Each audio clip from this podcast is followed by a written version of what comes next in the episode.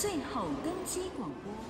Hello，大家好，我是曼曼，欢迎收听国际机场大解密。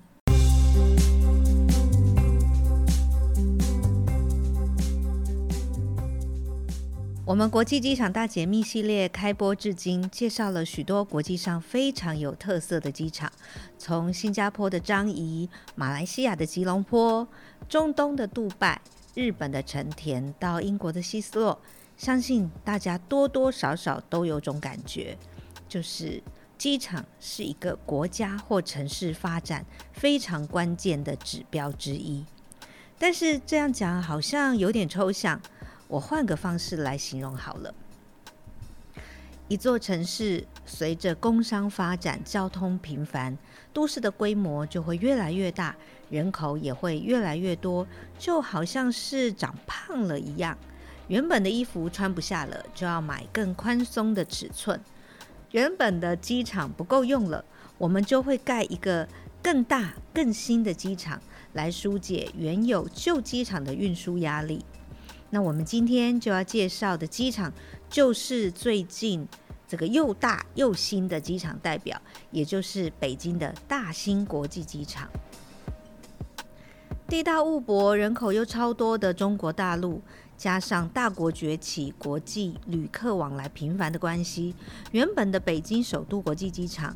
统计国内线和国际线班机的旅客，每年都要负担破亿人次的运输重责大任，是全世界旅客流量第二大的大型机场。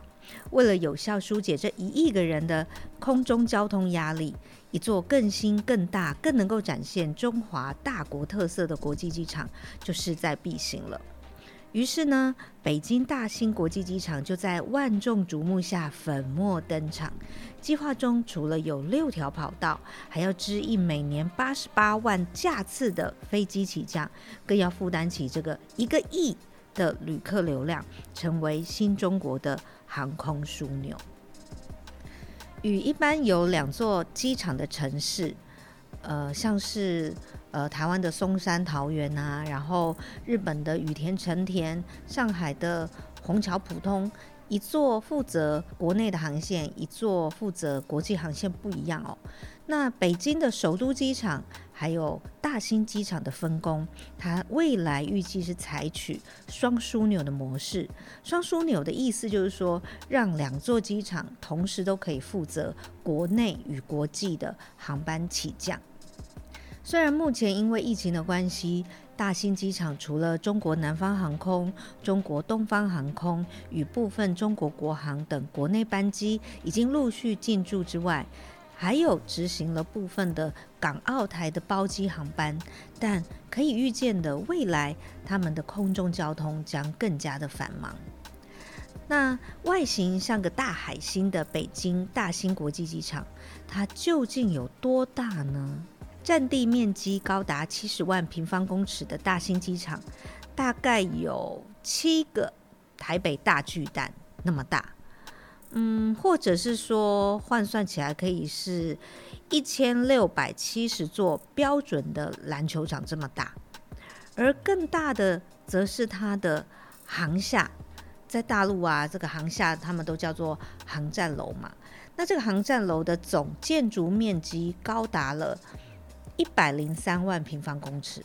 哇，这么大，是全世界第二大的单体航厦，几乎是我们桃园机场 T1 加 T2 的二点五倍大。哦，像这么大的机场，我觉得应该要盖很久吧，因为像我们台湾的桃园机场，单单那时候盖第一航厦就盖了五十一个月，将近四年多，那甚至。旁边的日本成田机场，它包括了土地征收，足足就盖了超过十二年呢。那北京大兴机场这么大，好歹也要来个十来年才会有机会完工吧？但诶，它真的盖得很快，很厉害，前前后后只花了四十五个月不到，就是四年左右的时间就完工了。难怪啊，有国际媒体称赞它是新世界七大奇迹之一。那启用后的大兴机场它创下了许多划时代的记录。除了在完工当时是世界最大单体航厦之外呢，那它也是全世界第一个有高铁穿过航厦的机场哦，更是全世界第一个有双进双出的机场，也就是有两个抵达层，还有两个出发层的机场航厦。像一般的机场就是出境层只有一楼，那抵达层也只有一楼，就是所谓的一进一出。那就更不用说这个大型机场啊，它是出自知名的建筑师扎哈·哈蒂之手了。哇，这个施工难度爆表的前卫设计，不只是航厦中心的超挑高空间，它没有用上任何一根柱子，哎，就连为了兼顾钢材，呈现这个流线的这个造型，还有优美的曲线，都伤透了工程团队的脑筋。不过啊，既然是扎哈哈蒂，那它的施工难度高就不让人家意外了。因为啊，像是呃英国举办二零一二年夏季奥运的主场馆、伦敦水上运动中心，还有罗马当代艺术中心、韩国东大门设计广场，哇，这些都是出自扎哈哈蒂的设计杰作。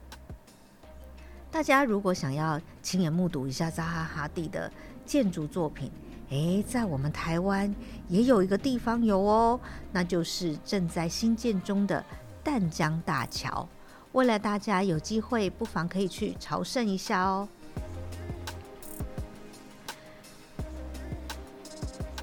现在国际机场新建的趋势，除了越盖越大的硬实力之外，还要向世界各国展现软实力。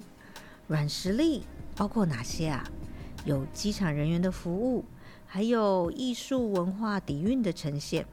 上一集我们介绍了卡达国际机场，都会去拍卖会拍来非常多入室的装置艺术，哇，让大机真的是一个艺术的饗宴。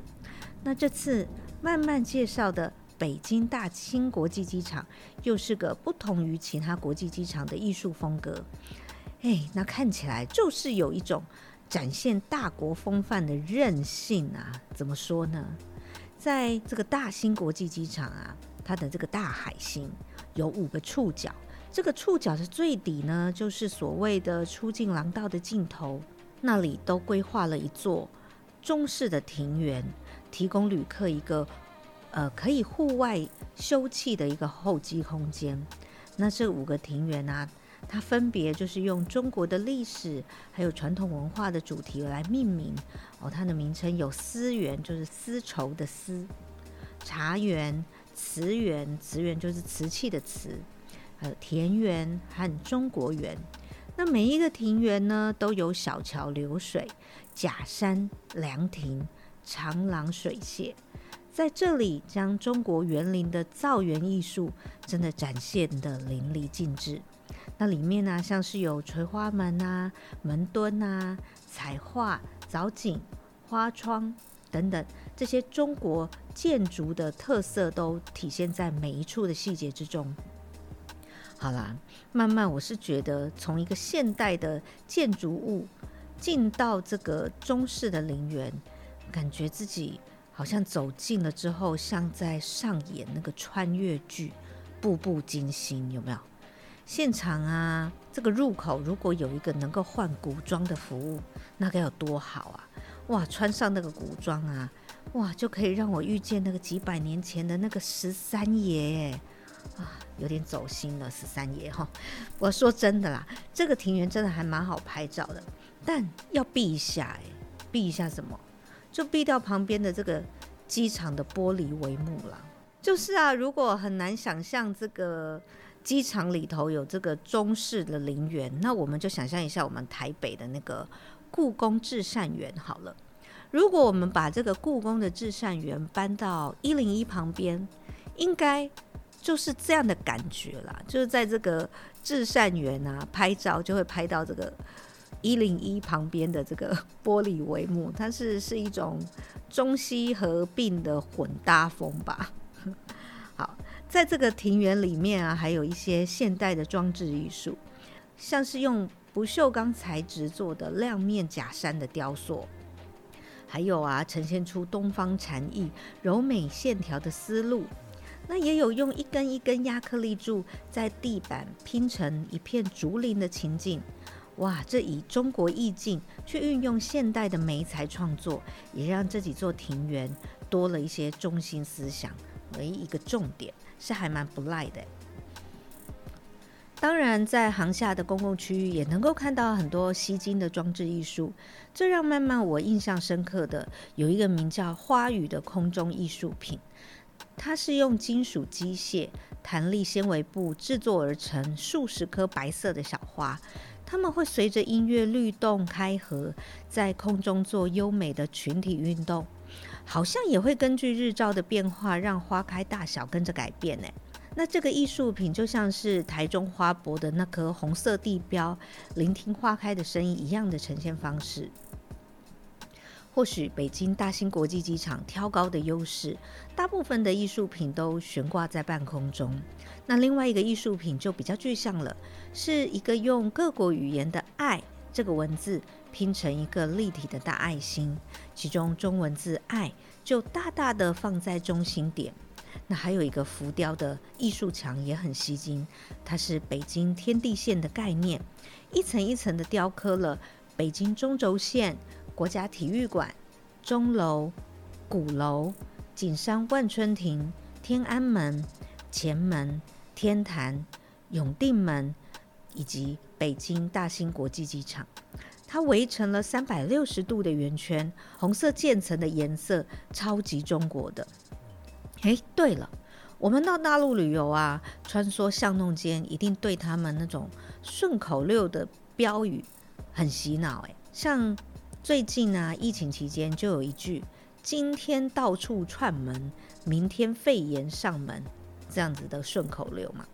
那在厦门呢、也有一个很有名的标语，这个标语就是“一国两制，统一中国”，它就挂在面对金门的这个滨海公路上。所以啦，在北京的大兴机场，一定也会有标语的。哎，这还真的被慢慢我给找到嘞。这个标语啊，就挂在北京大兴机场的地铁站出口，由上千只的千纸鹤组成的“祖国强大”。民族复兴哦，这八个字镂空悬吊墙，应该算是机场最红的打卡点了吧？那上次啊，我们还介绍这个卡达机场运用了铜雕，做出了好几座的儿童游戏空间。诶，在北京大兴机场的儿童游戏区也是运用装置艺术，诶，莫非这已经是个国际趋势了吗？在大兴机场的出境候机区域，可以找到一个用钢管还有木材制成的一个大鱼轮廓的立体攀爬区域。其实这也是一个亲子的空间，大人和小孩都能够一起在这空间互动。那说到这个大鱼的这个轮廓啊，这个大鱼它是有名字的，它是生存在中国北方大海里的鲲，这个鱼的名字叫做鲲。那另一区的儿童游戏区风格就不太一样，看起来像适合学龄前的小朋友玩的。那有大面积的红色软地铺，它就能够方便小小孩能够爬上爬下的。那说了北京大兴国际机场这么多的公共艺术，哎，我看出一个共通性了，除了都有中国的元素以外啊，作者还都是中国人呢。原来啊，北京大兴国际机场找来了中央美术学院担任机场的公共艺术整体规划，让世界各国的旅客能在离境前更了解中国的文化，感受到中国的精神，也因此被誉为北京新地标的大兴国际机场将成为世界。最繁忙的博物馆了。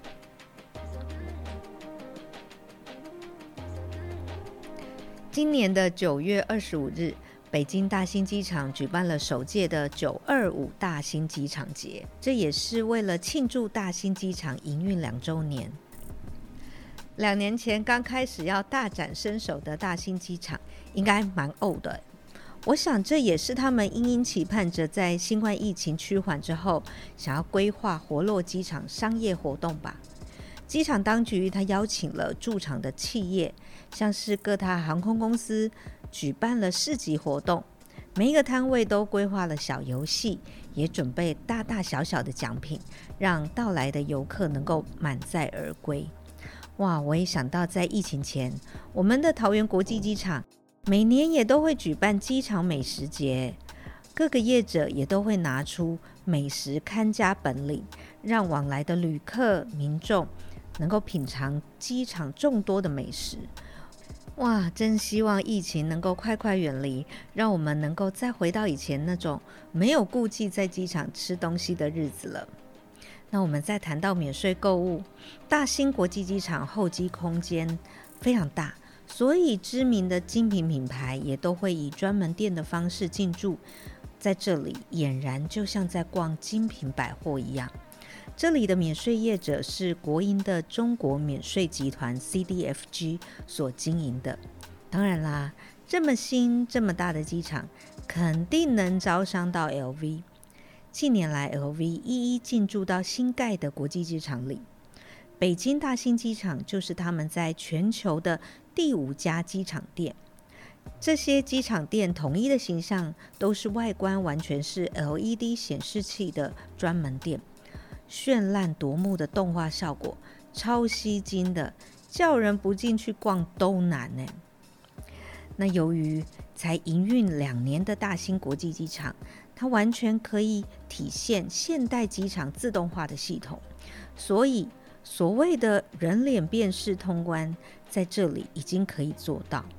只要在机场完成人脸辨识的登记，像是 check in 啊、托运行李、安检登机。只要刷这一张脸，就可以在机场畅行无阻。那机场内走动的工作人员也会佩戴一种 AR 眼镜，它是只有挂在一只眼睛上的单眼的眼镜，在它一扫视之后，就可以将眼前乘客的照片还有基本搭机资讯出现在大拇指大小的镜片荧幕当中。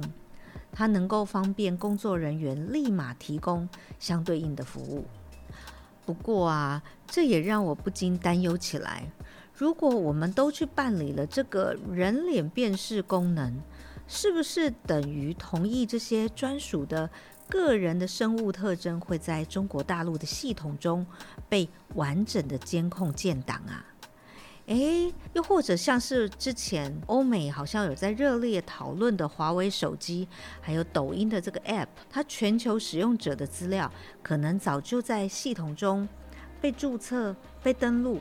像这样的黑科技啊，超前部署的管制方式，姑且不论数位的隐私，那机场工作人员戴着 AR 眼镜看到慢慢的时候，会不会知道？慢慢刚刚买了什么啊？还是在他的眼镜的这个显示荧幕当中会跳出慢慢知名 Podcast 节目主持人的特别通知？好像是我想太多了哈。好啦，那。今天感谢大家的收听。如果各位对哪一个国际机场有兴趣的话，可以留言给曼曼哦。喜欢曼曼的机场大解密，也请订阅支持并关注，给予五星评价。机场大解密，我们下次再见。